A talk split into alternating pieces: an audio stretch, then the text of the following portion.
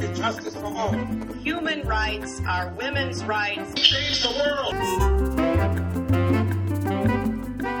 Welcome to Global Dispatches, a podcast about foreign policy and world affairs. I'm your host, Mark Leon Goldberg, editor of UN Dispatch. And in this show, we discuss topical global issues, and I have conversations with foreign policy thought leaders who discuss their life, career, and the big events that shape their worldview.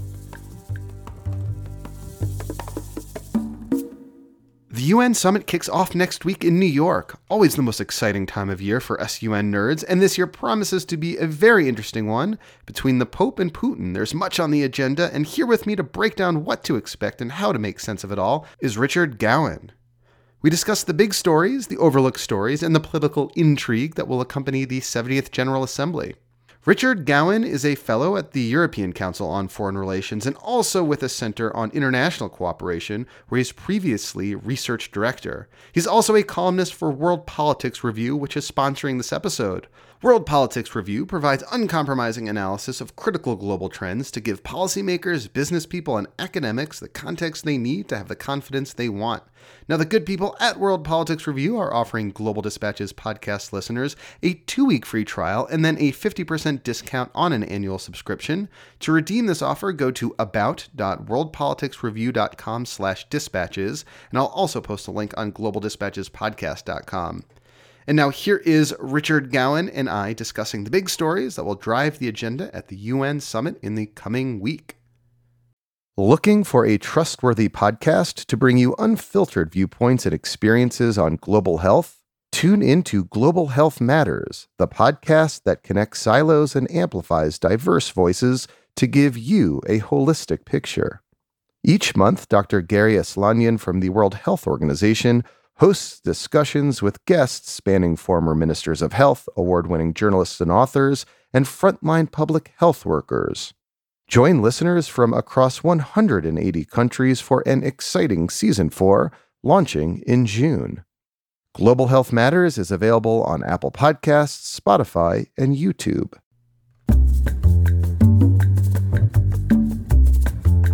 I think we're going to see three big stories, in fact. The first is a good news story, and that is the agreement of the Sustainable Development Goals, which will happen on the eve of the main General Assembly meeting. Mm-hmm. That's next and Friday, think, the 25th of uh, September, is when it kicks off. When the Pope absolutely. is speaking and, to and that, uh, the General the Assembly. Pope is going to be here, and I, I think that that is actually going to be a a positive moment for the UN because the the goals are a bit of a mess. Uh, the there are too many targets. I think everyone agrees that. But nonetheless, the fact that 190 plus nations were able to agree on this set of development goals is a, nice sign that multilateral diplomacy can still work.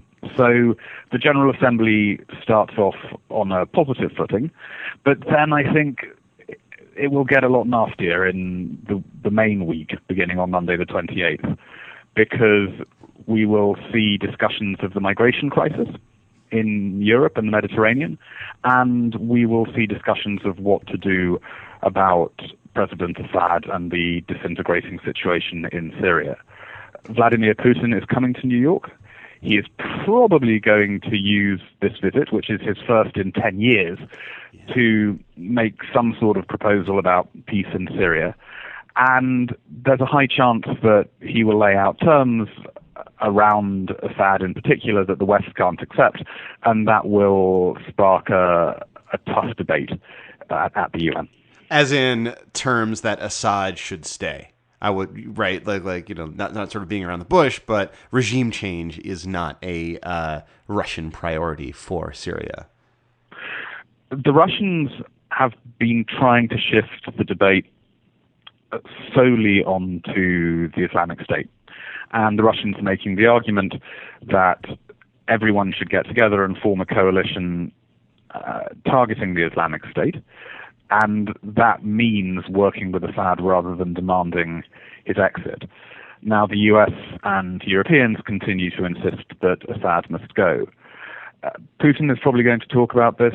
Uh, Russia also happens to hold the rotating presidency of the Security Council and will convene foreign minister level council meeting on the 30th of September to discuss the Islamic State and terrorism in the Middle East. And so this issue is going to keep on coming up. And the Russians will claim, perhaps rightly, that the West is obsessed with Assad and should put aside that obsession in the name of fighting terrorism. Conversely, the US and Europeans will say, I think definitely rightly, that Russia is trying to protect a, mass murderer. And that could make smooth diplomacy difficult, to say the least. Uh, it's interesting that Putin, while he's going to go to New York, is not going to chair the meeting of the Security Council himself. I mean, when uh, Obama was uh, when when was happened to be president. It was his first General Assembly as president. Uh, the U.S. happened to hold the rotating chair of the Security Council, and he personally held a meeting on the Security Council uh, of the Security Council. But I take it Putin isn't investing in the uh, UN in the same way. Well, perhaps Putin is going to go and wrestle some animals in the Central Park right. Zoo, or, or, whatever he does when he's uh, getting a bit bored. I think that he is handing this issue off for, for two reasons. One is that the Russian foreign minister, Sergei Lavrov, is a real master of UN diplomacy. He was a former Russian ambassador to the UN too. And if Moscow is going to get anything out of this council meeting, it will be because Lavrov plays the diplomatic game in New York extremely well. So Putin may recognize that it's better to have Lavrov in the lead than himself. And secondly, it would just be so painful to try and get President Obama and then President Hollande, David Cameron, and others sitting around the Security Council table discussing these issues when the chance of consensus mm-hmm. hovers near nil. And I'm sure Putin is going to say a lot when he's at the UN that will annoy and offend the West. But even he doesn't want to do that at close quarters right. in the Security Council, and, and he must be aware that there's quite a high chance that Obama and others would just refuse to attend. Um, so, in what ways will the uh, refugee crisis in Europe, as, a, as experienced by Europe, um, be manifest in uh, UNGA coming up? I mean, I presume you saw, uh, we're recording this on Thursday, and yesterday Ban Ki moon held his annual press conference um, outlining his pre- outlining his priorities for the coming General Assembly, and he had some rather unusually sharp words for the government of Hungary for its treatment of Syrian refugees that have made it uh, to their border or are trying to make it through their country. Um, so, how do you see this issue as being manifest uh, in the coming couple weeks? Well, there's going to be a special meeting on the situation in, in the margins of the General Assembly. Well, that should solve it. Absolutely. And I, I think the sad truth is that Uh, Ban Ki moon will try and use the General Assembly as a as a platform to tell world leaders and especially European leaders that the UN humanitarian system agencies such as the World Food Programme and UNHCR are simply overwhelmed, and they do not have enough money to support the, the refugees and displaced people in, in the Middle East. I think Ban will challenge donor countries to find the extra money. And I think he will then also emphasize the need for a more humane response to the refugees and migrants in Europe. This will sound good. I think that it's absolutely what Ban should do. He may get a bit of a boost from Pope Francis, who I'm sure will also touch on the refugee crisis when he comes to the UN just before the General Assembly kicks off. But there is no money. And you will see a lot of Western governments, a lot of Western leaders looking very embarrassed, trying to scratch some cash together. But I do not think that in a period of austerity, they're going to offer the level of funding that would really revitalize the UN's efforts to help the refugees coming out of Syria and elsewhere in the Middle East and Africa.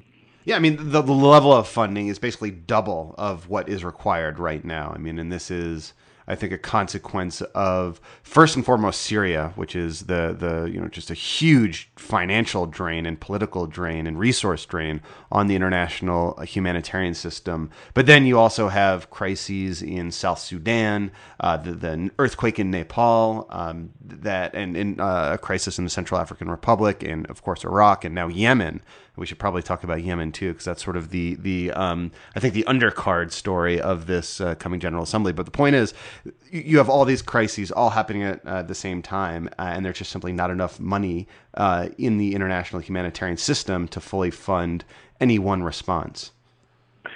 No, UN officials are talking about this being a period of peak crisis, and if there were to be another major humanitarian disaster in the next couple of months. I think there are real doubts about whether it would be possible to get the funding and whether it would be possible to get the logistical resources and other resources that the UN would need to respond. There's a, a real sense that the humanitarian system has broken, and yet the demands keep keep on rising, and a lot of governments dealing with an issue like the influx of refugees into Europe turn to the UN as an alibi for inaction, but they don't give the UN the resources that it requires to to solve the problem. It's a very, very old story. I mean, we've seen it in, in many previous cases, but it is a tragic reality that I think will overshadow the diplomacy of of the General Assembly. Um, I wanted to ask you uh, about the Pope because this is his visit to uh, New York and to the United States is going to suck up, I think, most media attention uh, in the in the coming week and a half. Uh, so he is addressing the UN Sustainable Development uh, Goals Summit, and I, I, should note to listeners, I'm going to have a more in-depth conversation about the substance of the SDGs uh, next week. But now I want to talk about the politics of it all. Um, so the Pope is is speaking to Congress a day before he is addressing uh, the United Nations. How will his presence affect uh, the politics and diplomacy of the forthcoming General Assembly UNGA meeting? We sometimes overestimate the importance of these celebrity appearances at the UN. I remember that the Queen, Queen Elizabeth, came to the General Assembly a few years ago and gave a speech that turned out to be quite dull. That said, I think the Pope may even trump Angelina Jolie when it comes to celebrity status in in New York, and he may get a rough ride in Congress if he raises issues of inequality, but when he comes and speaks to the UN, he is going to get an immensely warm response, and he can be absolutely certain that leaders from the global south gathering in, in New York will fully support what he has to say about the need to um, help the distressed and have a more equitable world. So the Pope will he will be the star of the show, and he will overshadow um, not only Ban Ki-moon, uh, who would, I'm sure, like to have this as an hour of glory, but even other major leaders who are arriving in the U.S., such as Xi Jinping from China. Does it really affect the politics around the agreement of the Sustainable Development Goals? Not really. The the goals were negotiated in a very protracted diplomatic process, uh, culminating this summer.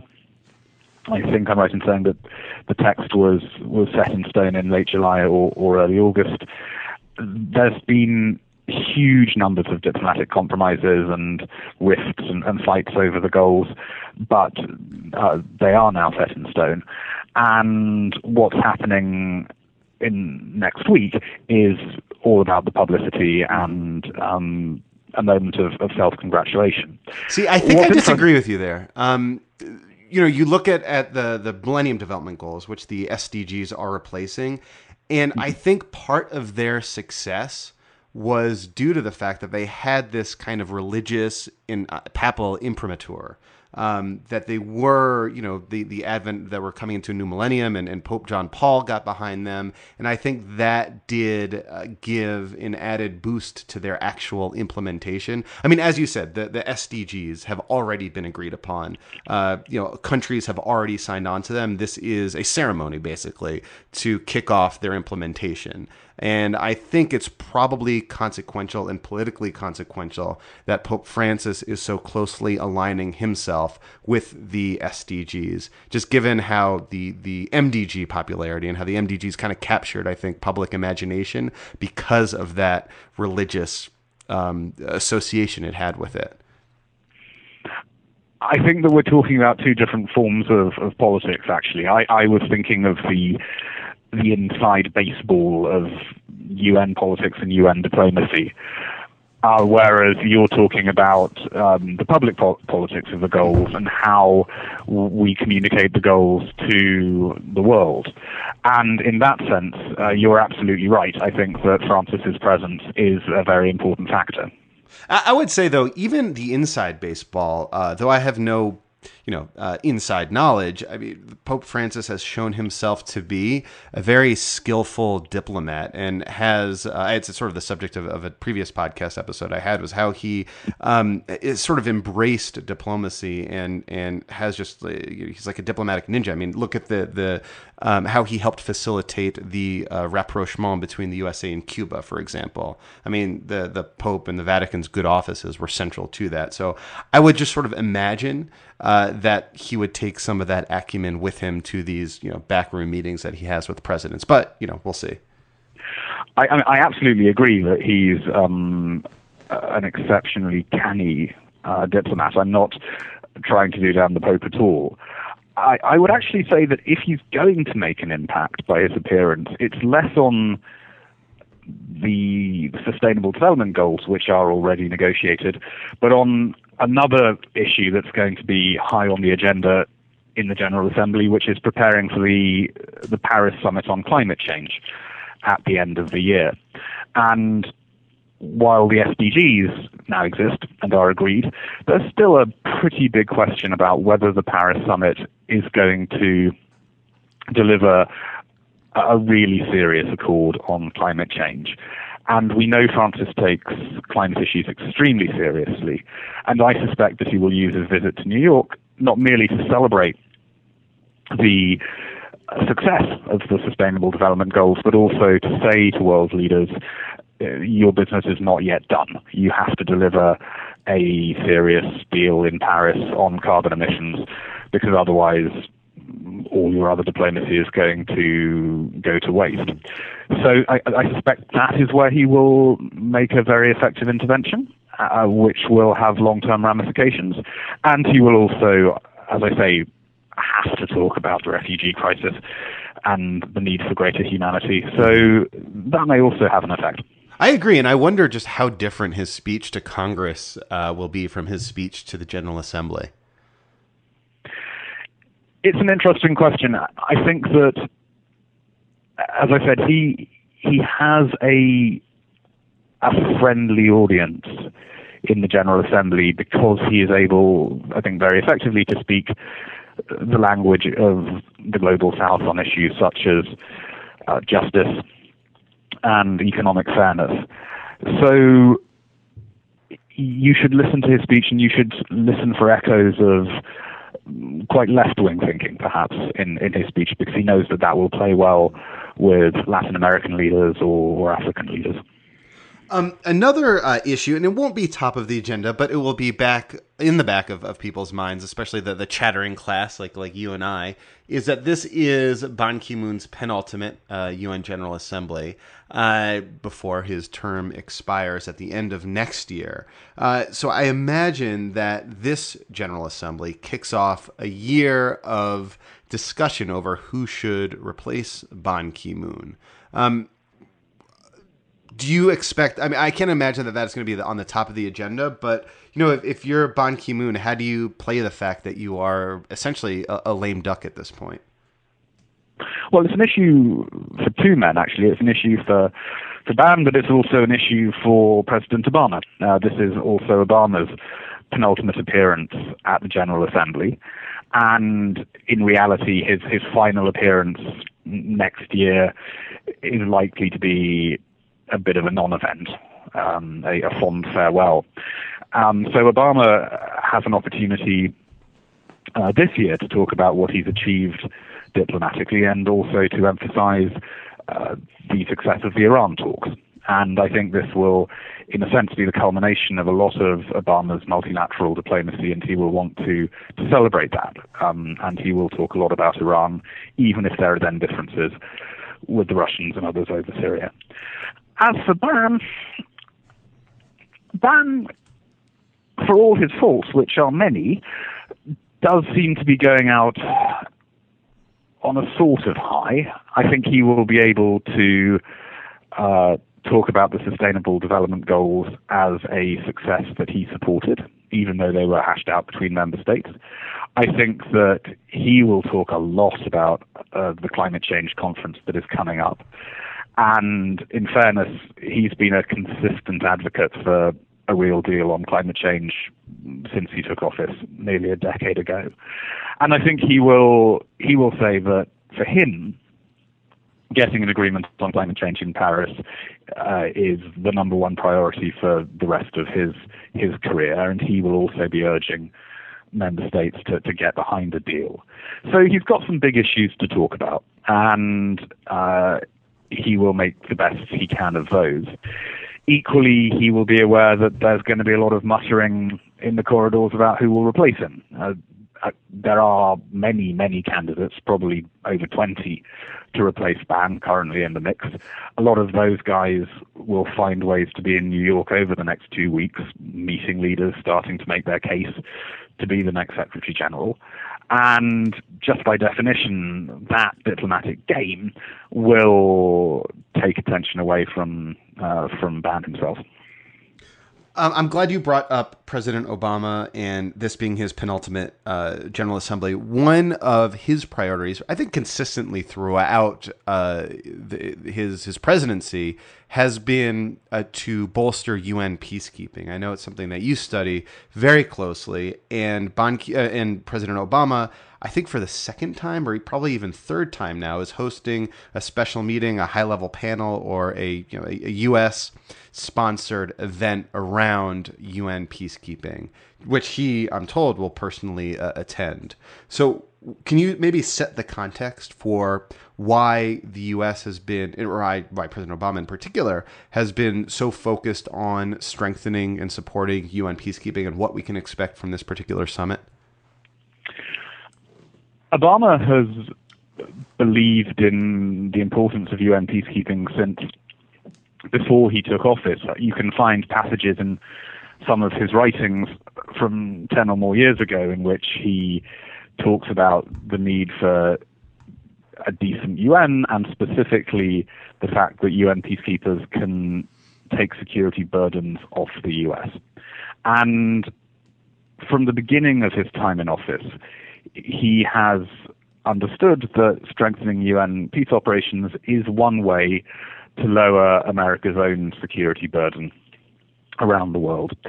And that was something that he did talk about the very first time that he uh, came to uh, to the General Assembly in 2009. Um, what he's doing this year is especially interesting.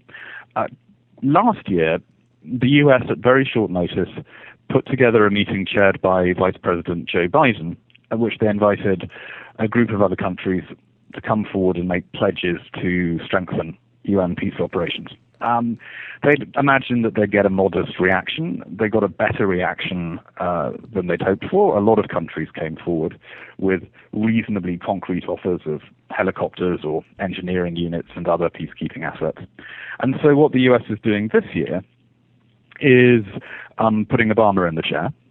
And Obama is inviting other world leaders to come and make even more substantial offers of peacekeeping assets uh, to um, to the Blue Helmets.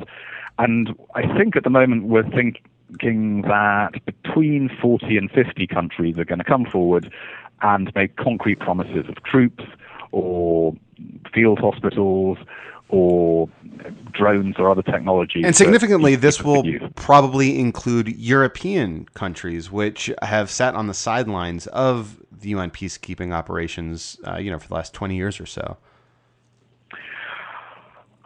I think that it will. Uh, the UK actually just announced that it was going to send a number of troops. It hasn't specified how many troops to South Sudan as part of this process. And other European countries, such as the Scandinavians and, and the Dutch, uh, are already doing quite a lot for the UN in, in Mali.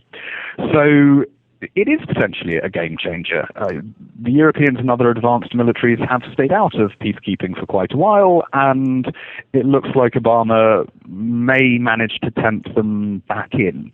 Uh, there's also a hope that Asian countries, which have obviously increased the size and quality of their militaries in recent years, may make significant offers. And people are looking at Latin American countries like Mexico and Colombia to, to add to the numbers too. So it's not just about the Europeans, but we will see some European pledges of blue helmets. And that is a that is a nice gift, frankly, from Washington to uh, to UN, UN headquarters. And it, you know, it, it's the case that the U.S. is not a major contributor of troops to UN peacekeeping, but it is the largest funder of UN peacekeeping operations. And you know, most of the troops in UN peacekeeping operations right now come from the developing world aren't necessarily terribly well equipped and they're well equipped and there are several peacekeeping missions under serious stress like the mission in south sudan and, and the mission in mali in particular uh, as well as um, in, in the dr congo which is always a, a, a tough mission. Um, but the idea here right is, is to just inject some momentum into un peacekeeping by adding you know troops and equipment and just a greater political you know um, support for these operations around the world, which many of which are seem to be you know dangling on a thread. Yes, the UN doesn't actually have much difficulty raising standard infantry for its operations, although, as you say, a lot of those infantry are not very well equipped or very well trained. Where it has huge problems is getting the specialized assets you need to run modern missions, such as aviation assets, uh, Hercules transport aircraft, uh, attack helicopters, and other other assets like engineers and, and field hospitals. And what the US is hoping to achieve is to get advanced militaries to come forward with assets of that type to um, to bolster UN missions. So we're filling the capacity gaps, we're filling the gaps in expertise and specialization that plague UN missions. People are wondering if Obama will announce uh, an extra deployment of UN troops. Sorry, U.S. troops um, to to the UN.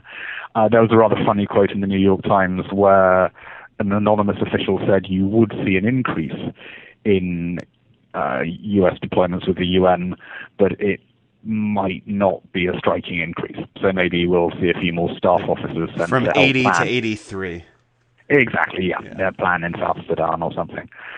But the way that Washington has presented this to its European allies, especially, is that it's all part of a a bigger security burden sharing task.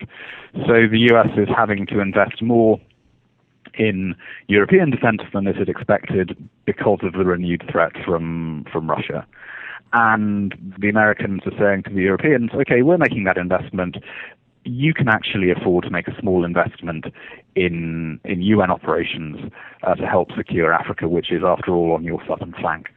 And similarly, the US can argue to Asian allies such as Japan and South Korea or Australia that as it puts more security assets in the Asia Pacific, they can help repay that by doing a little bit more for the UN too.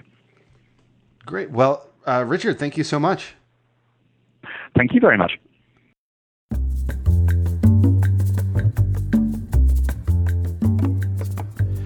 All right. Thank you all for listening. Love this time of year. This is going to be a great UN summit. This is actually going to be the first UN General Assembly, the first UN summit that I'm going to miss in 10 years. Uh, but for good reason. We're expecting a new baby boy any day now. Not to fear, though, we'll have some great UN related content and summit related content this week and next. Uh, and as I alluded to in the interview, I am lining up another conversation uh, next week to talk specifically about the SDGs, the Sustainable Development Goals, and the SDG Summit that the Pope is headlining. So stay tuned for that, and we'll see you soon. Bye.